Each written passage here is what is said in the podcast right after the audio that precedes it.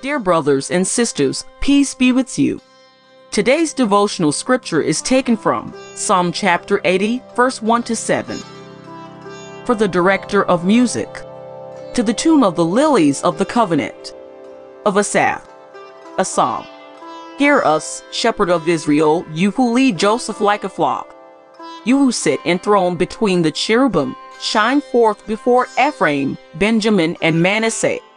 Awaken your might, come and save us. Restore us, O God, make your face shine on us, that we may be saved. How long, Lord God Almighty, will your anger smolder against the prayers of your people? You have fed them with the bread of tears, you have made them drink tears by the bowlful. You have made us an object of derision to our neighbors, and our enemies mock us. Restore us, God Almighty, make your face shine on us, that we may be saved. Let us pray. Lord Jesus, child of Bethlehem, come and be king in our hearts. Amen. May God make you strong and new. May his face shine upon you and his kindness save you.